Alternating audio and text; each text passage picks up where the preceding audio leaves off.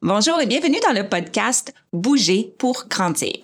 Dans l'épisode d'aujourd'hui, moi et ma collègue ergo, Véronique Grandmont, on s'est amusé à brasser et à vulgariser des notions théoriques comme on fait souvent ensemble à tous les jours, mais cette fois-ci en s'assurant de toucher de près, mais parfois ça va être d'un peu plus loin, au sujet de la motricité.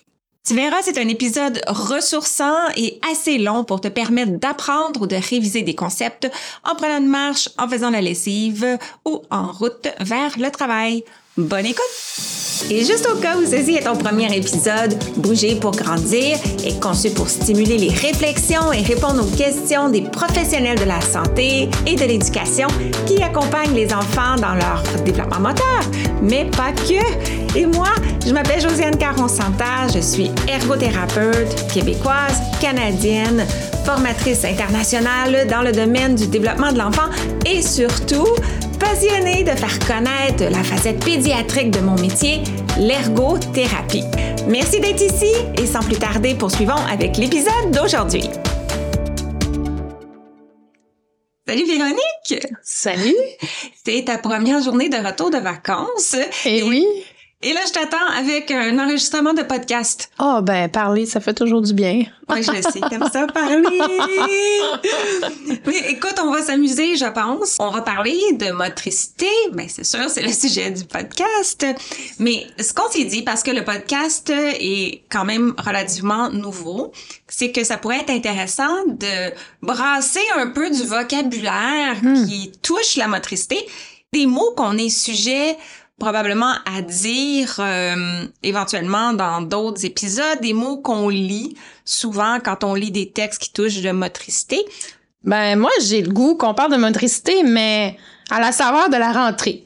Avec euh, l'alphabet. Qu'est-ce que t'en penses? C'est cool.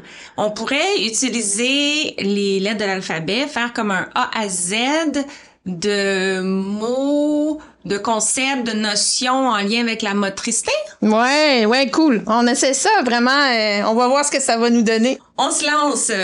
Ah, on a choisi le mot amplitude. Euh, Pourquoi ça devrait nous intéresser ce terme-là en lien avec la motricité? Hmm, ben oui. Ah, amplitude, moi, je définirais ça comme les différentes directions dans lesquelles un membre peut bouger. En fait, jusqu'à où il peut bouger dans les Mhm. différentes directions? C'est jusqu'à où qui est le concept important?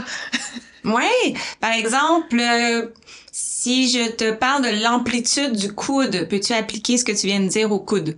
Tu veux des degrés ou tu veux? Si tu veux. en fait, euh, si on pense que le coude, il plie et il déplie, ben, on pense qu'il peut aller, euh, dans le fond, à Ouais. 180 degrés. oui, tout à fait. Mais j'ai déjà rencontré des enfants qui vont peut-être un peu plus que 180 degrés Ah oui, oui, oui, hein. tout à fait. L'amplitude, des fois, elle peut être supérieure à ce qui est anatomiquement habituel. Mais là, on passe à la lettre H. Ah, on en parlera de, disons, on parlera d'hyper-extension parce que là, on parle de l'amplitude d'un mouvement d'extension. hein. Je suis Ouais. en train d'ouvrir et fermer mon coude. Ouais. Alors, c'est ça qui nous inspire. L'idée, c'est que le corps humain a une amplitude pour chaque articulation qui Mhm. est naturelle, généralement optimale. Si on a trop d'amplitude, on en reparlera tantôt, mais on pourra perdre un peu de, de stabilité. Puis si on n'en a pas assez, on va perdre de mobilité. Et puis, Josiane, sais-tu quoi? Quoi? Articulation aussi, ça commence par A. voilà. C'est génial, ça fonctionne. On passe-tu À B? B, le mot biomécanique? Mhm. Ben, OK. Fait que dans le fond, dans la biomécanique, on étudie des forces. OK. Ben, si on l'applique à l'humain, c'est comment, dans le fond, les parties du corps bougent en fonction de comment ils sont placés, puis avec quelle force va être utilisée pour bouger ces, ces parties du corps-là. En fait, ça me fait penser que le mot biomécanique, je l'utilise souvent lorsque je parle de l'efficacité d'une prise du crayon. Donc, comment les doigts sont placés, si le pouce est croisé par-dessus, s'il y a beaucoup de doigts qui sont en contact avec le crayon ou pas. Ça influence le niveau d'énergie qui va être requis pour produire les tracés. Et ça, ben, ça devient significatif quand l'enfant a besoin d'écrire longtemps. Dans le Ouais. fond, comment tes doigts sont placés, Ouais. ça l'influence comment ils vont forcer.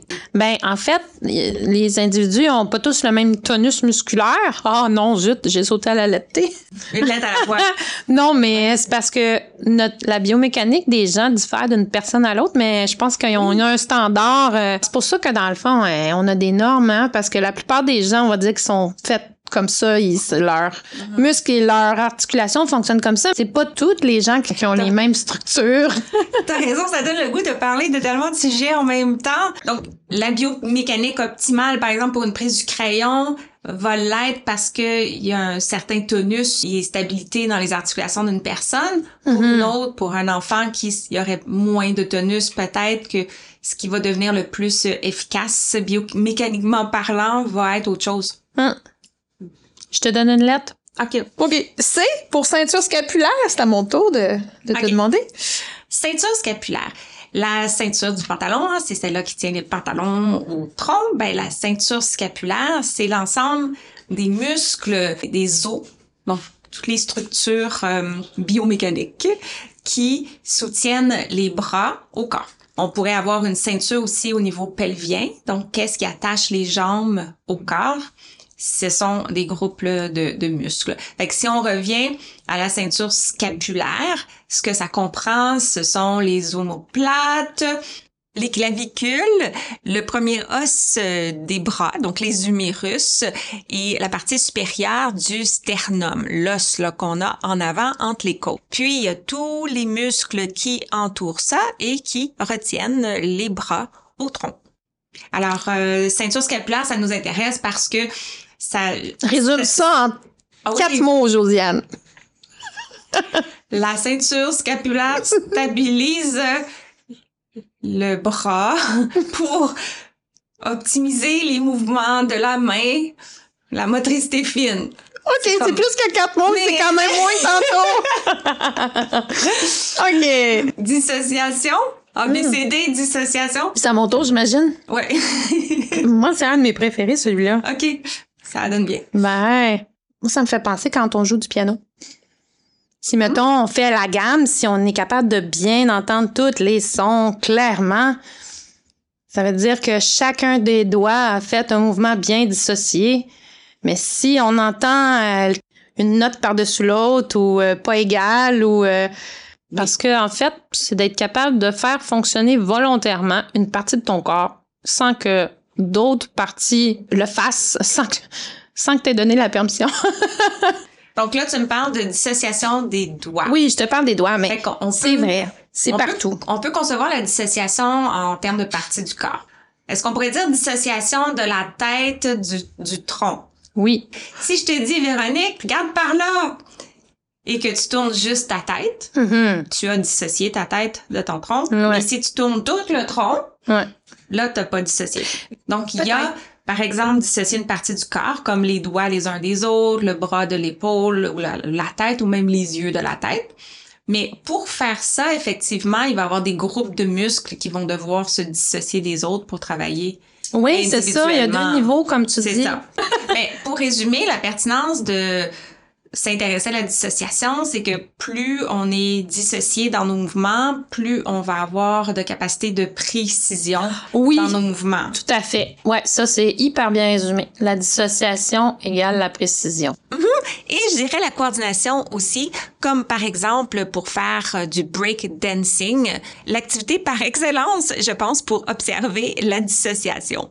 Passons à la lettre E. OK, on y va, on, Euh. on en reparlera. C'est E pour équilibre, Équilibre. Josiane. Je te le laisse, je te laisse. Vas-y. Ben, l'équilibre, c'est la capacité de maintenir une posture stable en contrôlant le centre de gravité par des ajustements musculaires et sensoriels. Par exemple, si je me tiens debout sur un pied, même si ce sont des petits, petits mouvements, je vais avoir des mouvements gauche-droite, devant, derrière qui vont être très, très, très petits. Mais mon, mes systèmes sensoriels vont donner constamment du feedback euh, à mon corps pour savoir où est le corps exactement dans l'espace et tenir compte du plan. Donc, je veux rester debout sur un pied et ajuster constamment les petits muscles pour faire que je n'irai pas trop loin par en avant ou par en arrière. Je pense que l'équilibre rapidement parlant, on peut percevoir quelque chose de statique, quelque chose qui est immobile, Mhm. mais en même temps, l'immobilité de l'équilibre se trouve dans le, la micro-mobilité de la posture, Mhm. toujours en réaction, à- en ajustement avec les informations sensorielles du moment. Euh, EF, fluidité. Ouais, fluidité, ça veut dire que quand tu fais un mouvement, il n'est pas saccadé. C'est en fait la fluidité, c'est une qualité de mouvement. OK? Puis Oui, oui. c'est quand ton mouvement, il est bien contrôlé pour pour qu'il ne soit pas saccadé. Ça veut dire que tous les muscles travaillent ensemble d'un côté et de l'autre pour amener des forces qui vont faire que ton mouvement sera pas saccadé, il va être fluide. Et Ça veut dire que tu on pense à une ballerine qui est gracieuse quand ah oui. on quand on pense à la fluidité. Oui, puis l'inverse, moi qui danse, ça serait le contraire de la fluidité. Mais en termes de motricité fine, est-ce que la fluidité est quelque chose qui vient en ligne de compte? En, en lien, répète ta question, j'étais En dans lien la avec la motricité fine? Oui, oui, oui, ben tout à fait. Parce que en fait, ça aussi, c'est- la fluidité, ça a un impact sur la précision. Bon, dans l'écriture, c'est- sûr qu'une une- une écriture qui est saccadée versus une éc- écriture qui est fluide, on voit ce que ça a l'air. Mhm. Elle n'est pas continue, elle est par petits coups, elle, euh, elle n'est pas, euh, c'est ça. Mais ce qui me vient en tête de partager, c'est qu'on a récemment euh, travaillé sur un sujet ensemble, puis on a lu une étude qui parlait de l'évolution du développement de l'écriture. Ouais. Et que durant l'apprentissage de l'écriture, euh, on voyait une, une imagerie où les premiers mouvements, par exemple, durant la formation d'une lettre pour un enfant, c'était une série de, de Ah oui, petits tracés qui, au bout du compte, formaient un A. Oui, Et oui, donc, il n'y avait pas de fluidité. Mm. C'était des petites planifications motrices. Pip, pip, pip, pip, Oui, pip. oui, Puis au bout du compte, on a des, des micro-angles dans le, tracé qui fait que ça donne euh, justement une lettre puis un, tracé de débutant. Et plus l'enfant vieillit, plus il exerce son écriture, plus il développe sa précision, son contrôle euh, moteur dans son geste d'écriture, plus le mouvement devient fluide et plus il est, le- vrai. joli, lisible. Ben en fait, dans tout ce qui est mouvement, dans tous les sports, non plus on répète un mouvement, si on a une condition neuromusculaire normale, plus on va devenir fluide dans nos mouvements. Ouais. Si je pense au karaté, par exemple. ben oui, Il faudra faire un épisode sur le karaté Ah. et les bienfaits pour le développement moteur. clairement. Oui. on passe, euh, On passe la- euh, à l'autre. Gravité. Ah, tu te- Ah. je te le laisse. Vas-y. Ben, la gravité, c'est la force qui attire les objets vers le centre de la Terre. Et c'est une force auquel l'être humain est soumis depuis sa naissance. Donc, avant la naissance, bébé flotte euh, à l'intérieur de l'utérus comme les astronautes flottent dans l'espace. Lorsque bébé arrive, ben, il doit commencer à ajuster ses systèmes sensoriels pour percevoir la gravité, trouver sa verticalité et s'y ajuster constamment. Et cette perception-là de la gravité, c'est ce qui nous permet justement d'être en équilibre. Hum. Ouais. Et là, ben, c'est difficile de pas poursuivre le sujet sans tomber dans celui de la perception sensorielle et de Mhm. tout ce qui euh, permet ça. Ouais. Mais je sais pas si tu voulais ajouter quelque chose. euh, mais la perception de la gravité Non, je pense fait que- que... Continue dans Ah. cette phrase-là. Ah, la perception de la gravité fait que l'on que la perception de la gravité. Oh attends attends tu, tu m'as eu là. La perception de la gravité. Joue un rôle Ben, en fait, dans le oui, oui, contrôle ah, du oui. mouvement. Alors si tu es un astronaute et que tu ne perçois pas la gravité et euh, ça va te prendre un bon petit moment avant d'être précis dans tes mouvements ou il faudra que tu les aies répétés sur Terre beaucoup, beaucoup de fois.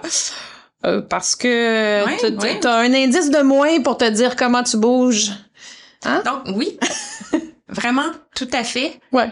Tout à fait. Dans l'eau aussi. La gravité joue pas de Mhm. la même façon. De là, c'est une nouvelle façon de bouger et le corps apprend à planifier ses mouvements en fonction de la gravité sur Terre. Et si il passe beaucoup de temps dans l'espace, il apprend à ajuster euh, sa planification motrice en fonction de l'absence de gravité. Et dans Mhm. l'eau, il y a un peu des deux. C'est euh, Ah, c'est ouais, complètement mais dans différent. Dans l'eau, je me Ouais. suis jamais posé la question, mais dans l'eau, il faut forcer pour parce que ça remonte.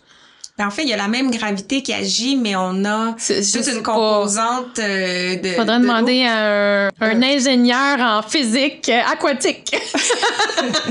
Alors, on lance l'appel pour cette... ouais, un collaborateur pour aborder ce sujet-là, mais là, on va poursuivre parce que c'est pas notre expertise. Euh, Qu'est-ce qui vient après? L'hyperextension. Ouais, Peut-on poursuivre le sujet de l'amplitude et de l'hyperextension? On l'a-tu assez euh, discuté tantôt? Ouais, on a comme dit tantôt, euh, mais tu sais, hyperextension. Concrètement. Tu, dé- tu décortiques le mot.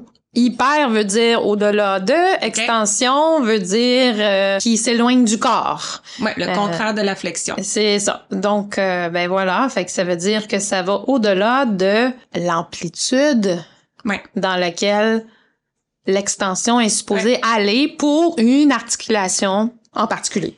Oui, exemple concret dans nos évaluations en ergo, ce qu'on est sujette à rencontrer souvent, c'est par exemple un enfant en mise en charge sur ses bras. Donc, euh, la mise en charge euh, avec Ben, mon poids de mon corps sur mes bras. Qu'on met son... C'est ça, c'est que le coude n'est plus à 180 degrés. Et il, il est un petit peu au-delà. On peut le voir dans les genoux aussi, et où on le voit souvent, c'est au niveau de la prise du crayon. On peut avoir l'index ou le pouce, la dernière articulation, qui vont aller en hyperextension. En fait, moi, j'ai tendance à penser à l'hyperextension comme un qualifiant un mouvement. Mais comme quand on est statique, on fait pas de mouvement. Donc, quand ça dépasse l'amplitude, j'ai tendance à plus avoir référence à l'hyperlaxité ligamentaire. Ah, mais là, Parce moi, que l'hyperextension, c'est du mouvement. Alors, je sais pas, ça... se- Mais en fait, c'est la, la finalité du mouvement d'extension qui se retrouve au-delà de l'amplitude serait qualifiée d'hyperextension. Quand on parle d'hyperlaxité ligamentaire, parce que ce qui stabilise une articulation, ce sont des ligaments, des tendons, des muscles, et ça serait que le ligament est un peu moins élastique, moins soutenant au niveau de Mhm. l'articulation, donc il permet l'hyperextension. Mhm. Dans certains cas, parce que tu peux avoir une hyperextension chez des gens qui n'ont pas nécessairement d'hyperlaxité ligamentaire si on pense aux sportifs. Mais en fait, est-ce qu'on peut s'entraîner pour augmenter sa, son extension? Et là, il y a tout les, là, le sujet des contorsionnistes Oui, qui c'est à font eux des que je choses- pensais. C'est à eux que tu pensais. Oui, oui. Bon, alors on lance un autre appel pour euh, discuter d'hyperextension avec euh, un contorsionniste éventuellement. Mais d'ici là, on va passer à l'autre lettre? ouais, A, B, C, D, E, F, G, H, I, intégration bilatérale. Oh, il est cute celui-là. Vas-y. OK, bon. Intégration bilatérale. Bilatérale. Bi, deux. Deux. Latéral, côté, deux côtés. Donc, euh, ça veut dire que mon corps est capable de utiliser les deux côtés d'une manière fonctionnelle. Parce que Mm. je pense que quand on dit intégration bilatérale, quand on fait les choses à deux mains, on les fait pas toujours de la même façon. OK. Parce que des fois, il y a des choses qu'il faut faire en même temps. Mhm. Et il y a d'autres choses qu'il faut faire des actions différentes des deux mains. Comme genre découpé. Comme genre découper. Comme genre découpé, il y en Comme genre a une main tourne le papier. Et voilà. OK, fait que continue ton Et explication. comme si tu attrapes un ballon, ben là, tes deux mains, il faut qu'ils ils soient synchronisés pour attraper en même temps. Fait que toi, t'as défini bilatéral, puis le mot intégration, moi, j'ai le goût de mettre l'emphase sur le fait que quand quelque chose est intégré, ça veut dire que ça fonctionne bien ensemble et que le corps a réussi justement à coordonner, à planifier les mouvements des deux côtés du corps, que ce soit dans un contexte symétrique ou asymétrique, quand c'est complémentaire, pour que la fonction soit possible. C'est bon. Ça complète bien. Ouais. Bon. Et pour que l'intégration bilatérale puisse se mettre en place, je vais faire un petit saut. Oh. Ça va prendre une bonne dissociation des deux côtés du corps. Alors, euh, j'articule la prochaine lettre comme il faut. Vas-y. J pour jongler. Ouais, c'était pas facile de trouver un mot qui parle de motricité. Mais bon, celui-là. Commence par J. Je pense que euh, pour jongler, il faut une bonne intégration bilatérale. Ah, c'est clair. Il faut une bonne intégration bilatérale et il faut une bonne intégration visiomotrice. Ah. C'est pas le mot V, ça? Hmm, ouais, non, je suis pas sûre, je suis pas sûre, je vais tricher, je vais regarder. Ah ouais, t'as raison, Ouais. c'est V. Bon, on fait un petit peu de... C'est un peu... on, euh, prend, on prend de l'avance parce Ouais. qu'il faut que je, je vois mes balles et je les attrape au bon moment puis je les coordonne. Est-ce que ça prend de la fluidité pour jongler? oui, clairement. Mais en fait, Si ça, bon, ça prend un bon timing. Ouais, du rythme. euh, Oui, parce que en fait, ça c'est intéressant le rythme. On l'a pas mis dans R. Je suis très c'est parce déçue. que le mot qu'on a choisi pour R Ah, était trop important pour euh, ok, parce pas le que mettre. écoute, le rythme c'est c'est sais. important parce que le rythme c'est vrai que ça définit un peu la fluidité, ça va tout ensemble. Mais bon, Parce que c'est un mouvement Ouais. répété. oui, mais si tu le répètes pas au bon moment, ben la balle tombe. Ouais. Effectivement, c'est une activité complexe qui Ouais. est pas à la portée de tous les, les gens. Ça prend beaucoup d'entraînement parce que ça prend vraiment des euh, capacités motrices très, très raffinées à tous les niveaux. On devrait faire un Un autre épisode. Non, On se cherche un jongleur. On non. devrait- non, non, non, non, non, non, non, mais genre, on devrait décortiquer euh, euh, comment apprendre à jongler en, en six étapes. Ça pourrait être intéressant. Ouais, j'ai un petit cahier, un petit livre à un moment donné que j'avais acheté où j'avais commencé les premières étapes Ah et ouais. rendu à l'étape 2, je pense que c'était mon mon maximum. Ouais, moi aussi, j'avoue que je me suis pas rendue très loin dans le processus. Mais effectivement, c'est très nourrissant Ouais, pour le développement et le maintien de la motricité. ouais, ouais. OK, Ah, prochaine. À, à rediscuter, kinesthésie pour K. On est Ah. on est chanceuse qu'on a un mot comme ça pour le K. Ah Parce oui. que kangourou, ça faisait pas. On- non, pas On aurait fait. parlé de saut. Moi, j'aime ça. Mm. Quand, quand, en fait, c'est vraiment mon réflexe. C'est ce que j'enseigne à mes enfants. Euh, bon, je sais ce que kinesthésie veut dire, mais quand je ne sais pas ce qu'un mot veut dire, je décortique le mot. Ouais, c'est une bonne idée. Et euh, ben, kinesthésie. Kiné, mouvement. Sthésie, la sthésie, la, la sensation du mouvement. Ouais. Alors, euh, voilà. Alors, euh, c'est la sensation des mouvements de son corps. Comment tu perçois que ton corps bouge dans l'espace? Et c'est utile parce que quand on parlait là, de, rétroaction sensorielle à un mouvement, c'est que si je perçois pas comment s'est produit mon mouvement, dans quelle direction, à quelle vitesse, ben c'est difficile de l'ajuster. La kinesthésie, c'est parfois quelque chose qu'on qu'on observe en évaluation en ergothérapie ou enfin, les médecins aussi dans d'autres contextes, les physiothérapeutes. Mhm. aussi. Par exemple, je pourrais dire ferme tes yeux Mhm. et prendre ton bras. Mhm. Et là, ce qu'elle perçoit finalement, c'est le tactile de ma main. Elle sait que je tiens sa main. Ça fait du bien. Je sais que t'aimes ça. Mais pour être capable de me dire si je l'ai monté ou je l'ai descendu, ou est-ce que je l'ai monté vite ou descendu vite ou lentement, Mhm. c'est ta kinesthésie qui va te permettre de percevoir ça. Mhm. Et euh, ben il y a d'autres il y a d'autres mots aussi qui est utilisés dans dans le domaine euh, des sciences médicales du mouvement si je peux dire ainsi mais comme le sens de la proprioception c'est intimement relié euh, au concept de kinesthésie. Mais on Mais parlera pas de On ça. pourrait entrer la kinesthésie dans un type de proprioception. Ah oui, t'as déjà fait un blog Oui. là-dessus? Oui. Mais euh, on reviendra, c'est sûr, sur ce sujet-là, parce que c'est intéressant et significatif et pertinent pour euh, l'accompagnement des enfants Ouais. en difficulté, puis le, le développement de l'enfant en général. Je te lance la prochaine lettre L pour la- le- latéralité. Latéralité, on pense à euh, dominance manuelle. Quelle main je préfère utiliser d'emblée pour faire des activités à une main? Mhm. Mais on pourrait le briser, le concept en des parties plus petites. L'enfant commence à préférer une main pour une activité. Donc, je Mhm. préfère ma main droite pour manger, je préfère ma main gauche pour dessiner. Mais quand ma main c'est toujours la droite qui est la dominante. Mhm. À ce moment-là, on dira que j'ai une main dominante à droite. Mhm. Et lorsque ça s'applique aussi à l'œil, à l'oreille, au pied du même côté, là, on dirait que la personne est complètement latéralisée, bien que la majorité des gens dans la population ne sont pas complètement latéralisés. C'est-tu, la latéralité, est-tu indissociable de, de la dominance? Quand on parle de ce concept-là? Il y aurait préférence manuelle, préférence de l'œil, préférence du pied, préférence de l'oreille pour une activité en particulier. Ouais. Après ça, il y aurait dominance d'une partie du corps. OK. Donc, pour toutes les activités de précision, ça serait toujours la main droite. Mhm. Puis après ça, il y a latéralité qui serait euh, de, de favoriser toujours le même côté du corps pour tout ce qui est latéralisable, comme tout ce qui est Ah, ouais. pairé, œil, oreille, main, Ah. pied. Donc, un Mhm. côté qu'on utilise de prédilection pour l'activité de voir euh, quelque chose de précis. Donc, Mhm. s'il faut que je regarde dans un petit trou, quel œil je prends? Mhm. Ah, S'il faut que j'écoute à travers une porte, quelle oreille je prends? Mhm. Si je dois kicker un ballon, quel euh, pied je prends?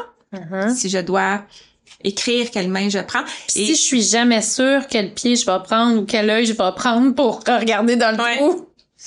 Ben là, on Ça dirait que quoi? ta dominance euh, oculaire ou manuelle n'est pas encore établie. Mhm. Le terme latéralité peut s'appliquer de deux façons différentes. Donc, on peut dire quelle est la latéral... La, la... C'est pas facile. La, la- la ah. latéralité euh, de, de cet enfant-là pour, pour sa main, mais on peut le voir aussi d'une façon que si l'enfant est complètement latéralisé, il aurait l'œil, l'oreille, la main, le pied, tout du même côté. C'est une façon de voir les choses. OK, OK. Je voyais pas ça en trois étapes. C'est intéressant. Comment? Ah, ben là, je vais t'en- on va s'en donner un facile pour la prochaine. Motricité ou... Motricité, c'est le sujet du podcast. Voilà. En trois, OK, défi. Motricité en cinq mots. Josiane, t'es capable. Go. L'ensemble des compétences motrices d'une personne. Ah! Quoi? Je pense que tu vas dépasser. L'ensemble des compétences. Qui lui permettent de déplacer son corps dans l'environnement et d'agir sur l'environnement. T'es rendu à 11? Ben oui, mais cinq mots, c'était pas, c'était pas possible. OK, on, on change de, de sujet. 16. N. Neurodéveloppement. Savais-tu que l'Académie a créé un guide super pratique du développement moteur de l'enfant? Concrètement, c'est quoi? C'est la liste des jalons moteurs de motricité globale, de motricité fine, étape par étape, âge par âge, entre 0 et 8 ans. Si tu l'as pas déjà, tu peux aller joindre ma communauté et le récupérer au www.josianecaroncenter.com baroblique guide. Développement. On a sorti un gros mot, mais c'est parce que, encore là, on n'avait pas beaucoup d'alternatives pour le N. Comment le neurodéveloppement soutient le développement moteur? Tiens. Hum. Le neurodéveloppement, c'est le développement du système nerveux. Mhm. Développement du système nerveux, ça, c'est trois mots. Bon. Maintenant, je passe que- aux 13 mots. Parce que neuro va avec système nerveux. En fait, si, on, si l'homme avait pas de système nerveux, il pourrait pas interagir avec son environnement.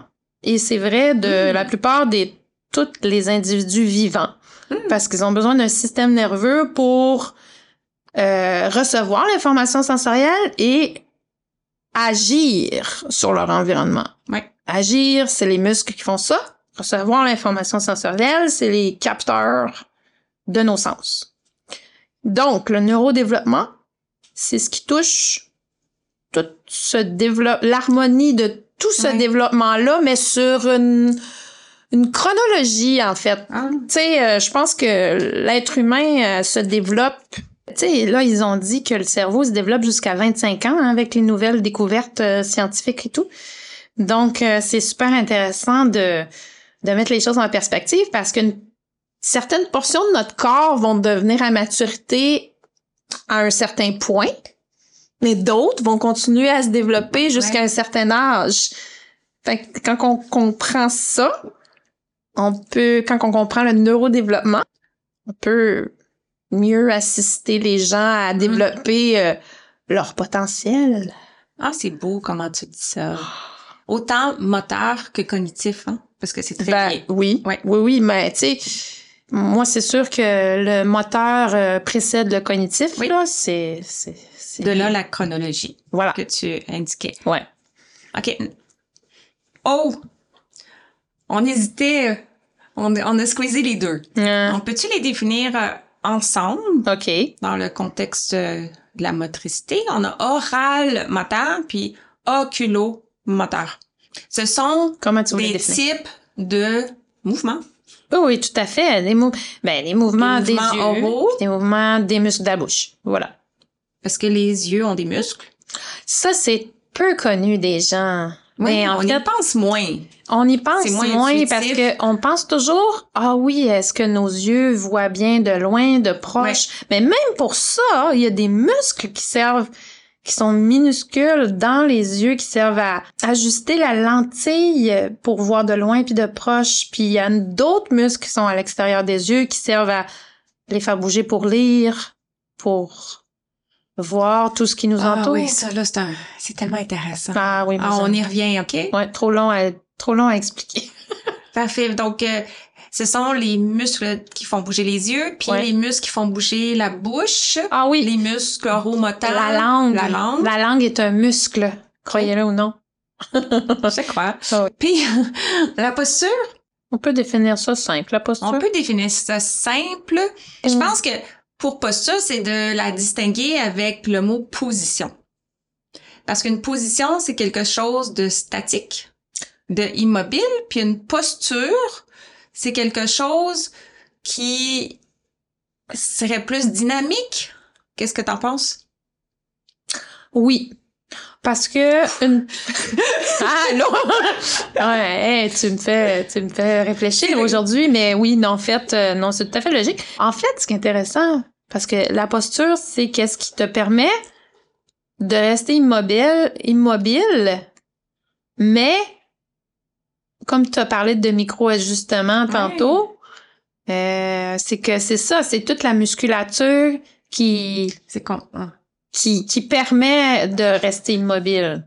L'immobilité. L'immobilité du corps. Si je te dis, reste assis tranquille, bouge pas. Hmm. Reste assis sur ta chaise, immobile. Ben, Est-ce que c'est une position ou c'est une posture? Est-ce que pour rester comme ça, tu as des micro-mouvements Mhm. qui sont toujours actifs, qui en tout temps mesurent la gravité, qui mesurent les changements naturels, puis tu te réajustes tellement que tu as l'air de pas trop bouger. Moi, je pense qu'on utilise notre posture, notre contrôle postural pour prendre et maintenir des positions.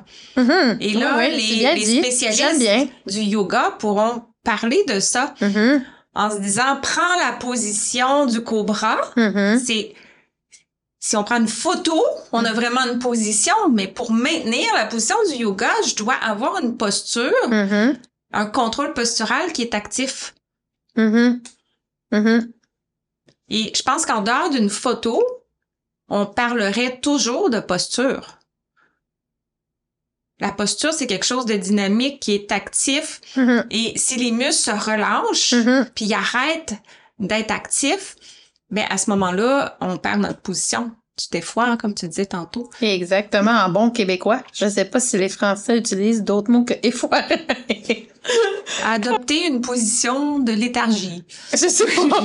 On pourra, on pourra poser la question à nos amis. OK. Qualité de mouvement. On a parlé de fluidité tantôt.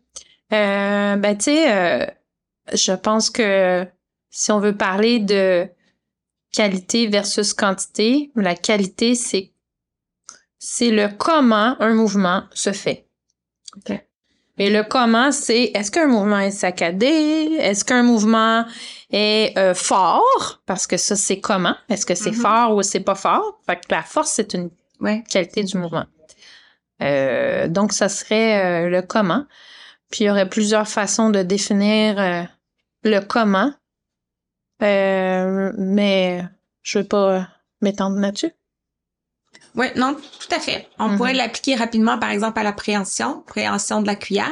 Donc, es-tu capable de manger ta soupe avec une cuillère? Puis on- là, on pourrait parler de, oui, tu as mangé ta soupe, il n'y a pas eu de problème, mais la qualité de l'appréhension peut avoir varié.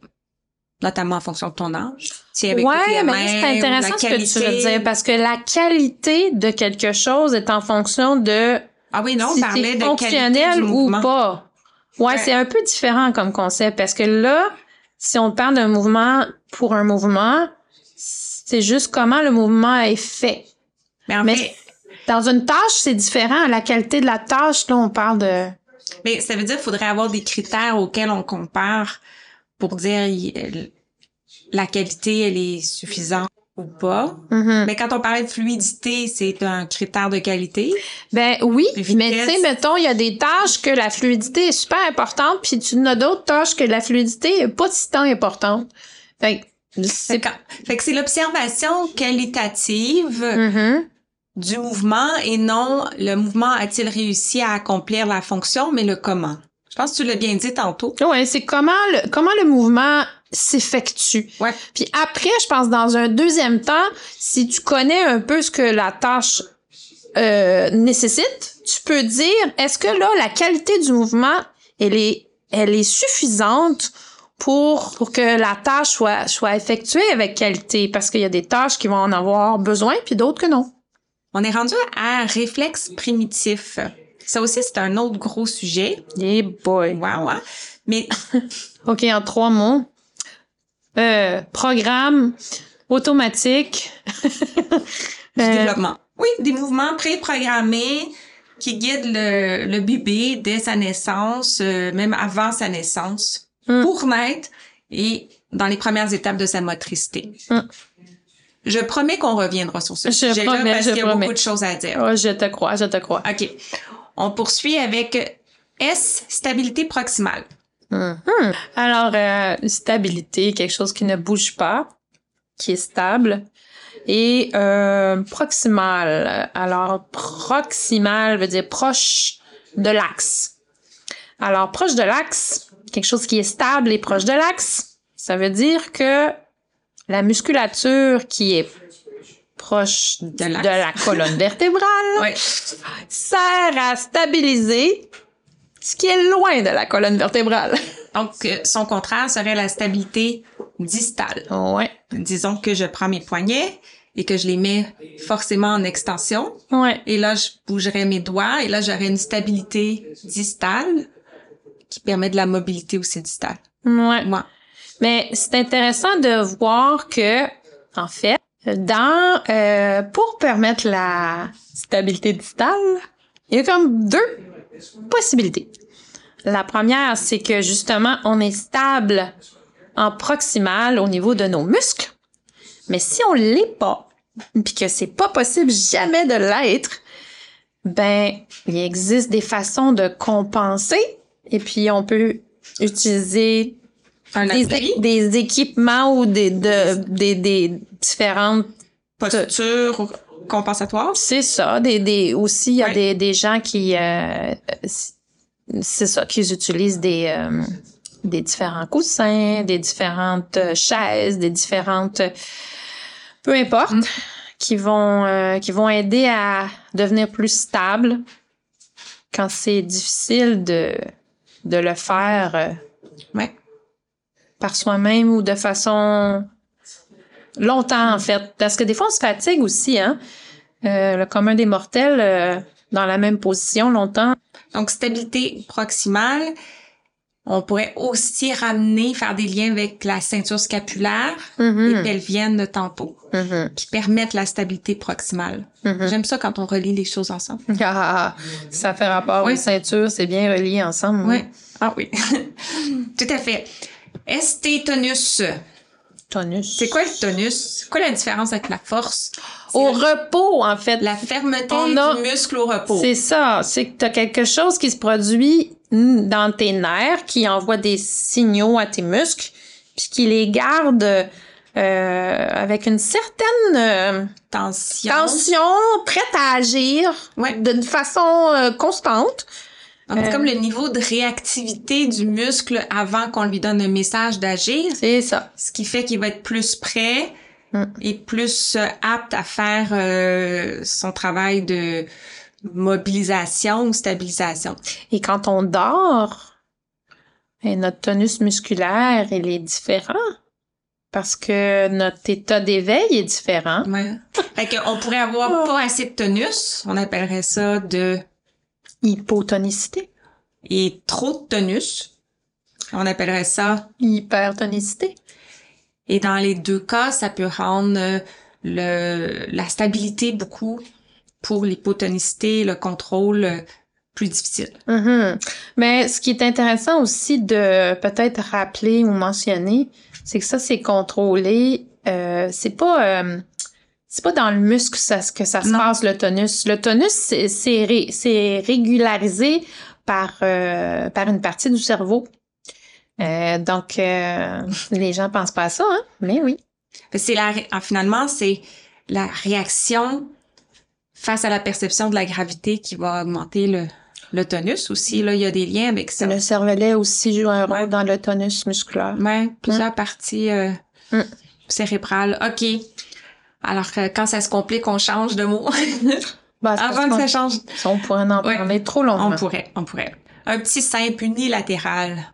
Uni, un. Latéral, côté. Un côté. J'ai tout dit.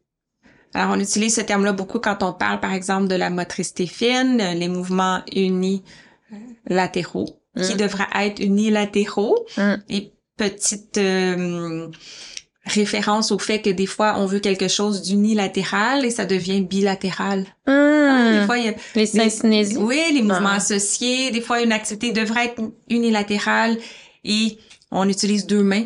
Et d'un autre côté Ouais. aussi, on pense pas, mais euh, on pense que l'écriture est unilatérale, mais pas nécessairement parce qu'il y a une main qui stabilise, Ouais. une main qui assiste discrètement, mais elle est là. Oui. oui, tout à fait. Ouais.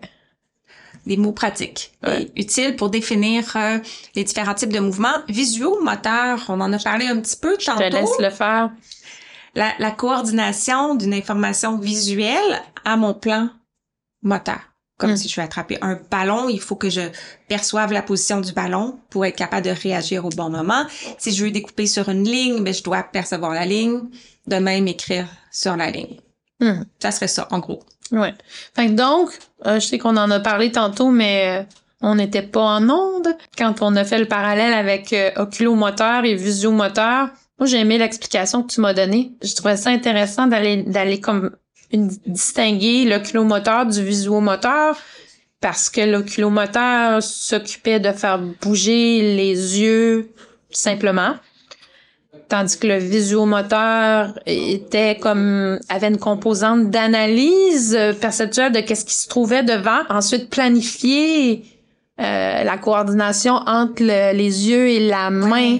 Mais quand on parlait de oculomoteur, on parlait strictement de moteur. On Mhm. parlait des muscles, des mouvements des yeux, tandis que quand on utilise le mot visuo, à ce point-ci, on parle de la composante sensorielle, donc la perception Ouais. visuelle de l'espace et non le mouvement des Mm. yeux. Bien sûr, pour percevoir correctement, si je vais avoir utilisé mes muscles de mes yeux pour les placer à la bonne place. Mais visuomoteur, c'est vraiment la coordination du sensoriel et moteur Mm. pour euh, œil-main, finalement. C'était juste ça. des deux. Je trouvais ça intéressant de, d'en reparler. Il reste deux lettres. En fait, le W, Ah. V-W, on n'a pas trouvé grand-chose d'autre qui commence par W, à part de se dire, ben, il, il y a une position à laquelle on réfère. Ouais, c'est une posture assise avec les jambes repliées vers l'arrière au sol en W. Ah, ah, qui- c'est vrai. C'est une posture ou une position. oh. Hein? Et ce serait une posture qu'on va qualifier En qualité de mouvement. Mhm. de compensatoire. Mhm. Donc, euh, si l'enfant, c'est fun, on va faire plein de liens là. Par exemple, si l'enfant manque un peu de tonus ou de force ou de contrôle, de stabilité dans sa posture, mais ça se peut que ça soit plus difficile de rester comme assis en tailleur. Ouais. Ça demande trop d'efforts. Ouais. Alors là, il va utiliser sa biomécanique Oh! pour venir euh, trop positionner ses muscles, pas ses muscles, mais ses, ses extrémités C'est ça. ses extrémités d'une manière à ce que ce soit plus stable Ah. et que ce soit le, le squelettique qui tient un peu plus, qui aide à tenir la posture plutôt que juste le musculo. Hein, c'est une Uh-huh. stratégie biomécanique de Uh-huh. compensation J'avoue que tu as utilisé Ah, beaucoup de mots, mais là, euh, c'était c'était beaucoup de points au Scrabble, ça, Josiane. on en reparle. On en reparle du W. On va faire euh, un épisode là-dessus, ça c'est sûr. Il reste deux lettres. Il reste deux lettres, On, allons-y. on les fait rapido. On fait rapido. OK. Yoga, on était un petit peu handicapé avec le Y. Bon, Pourquoi moi, le je yoga? intéressant, le yoga. C'est vrai que c'est intéressant. Ben là, c'est c'est intéressant parce que on a parlé de posture, mais Mm. tu sais, le yoga, c'est l'activité par excellence pour aller euh, travailler la posture et la flexibilité. C'est merveilleux. Oui. Et la conscience corporelle aussi. Parce Oui. que tenir une position, copier une position, Mhm. avoir. En fait, c'est intéressant parce que le yoga laisse le temps aux gens de bien comprendre la position. Laisse le temps au système nerveux Oui. de bien percevoir les Oui. informations proprioceptives, Oui. et de les utiliser pour maintenir justement une position. oui. C'est pas stressant faire du yoga. Au contraire, ça, ça détend. Mais c'est pas facile si on n'est pas flexible, Non, si on n'a pas beaucoup d'amplitude articulaire. il y a plusieurs niveaux de yoga. C'est sûr que on, Moi, je pense que On s'embarque pas dans un cours avancé. Il y a des cours de débutants, quand même. Puis il y a des, des, moi je trouve qu'il y y a tellement de choses intéressantes pour les enfants maintenant que des spécialistes ou des thérapeutes ont inventé oui. pour le yoga. Euh, en tout cas, moi je trouve que c'est une belle activité le yoga. Moving on. que pensez-vous nous avons trouvé pour le Z? Je garantis que personne l'a trouvé. Un, deux, trois, arrêtez l'enregistrement et essayez de trouver un mot qui touche la motricité qui commence par Z. Le zoomorphisme, ça va avec le yoga précédent. Sais-tu pourquoi? Pourquoi? Euh, parce que je, j'ai- je connais le yoga des animaux, qui est un excellent exercice de zoomorphisme pour euh, prendre conscience de comment les humains bougent en regardant comment les animaux bougent.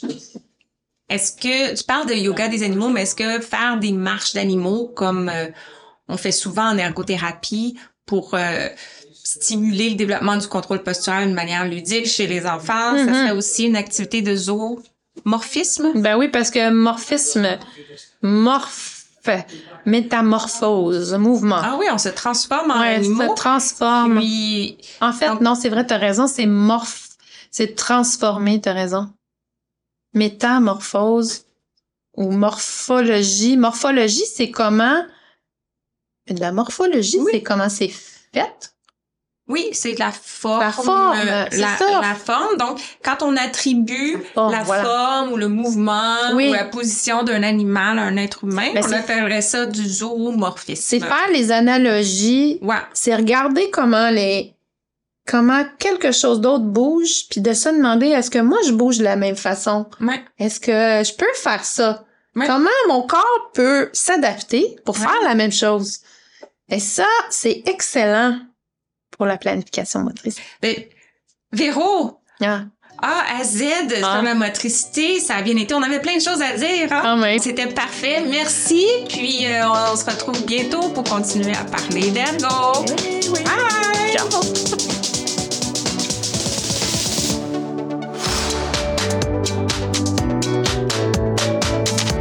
Merci d'avoir écouté et à bientôt pour notre prochain épisode. Et d'ici là, vous pouvez me retrouver quotidiennement sur les réseaux sociaux, consulter mon blog et profiter de mes ressources gratuites en joignant ma communauté au josianecaronsanta.com guide.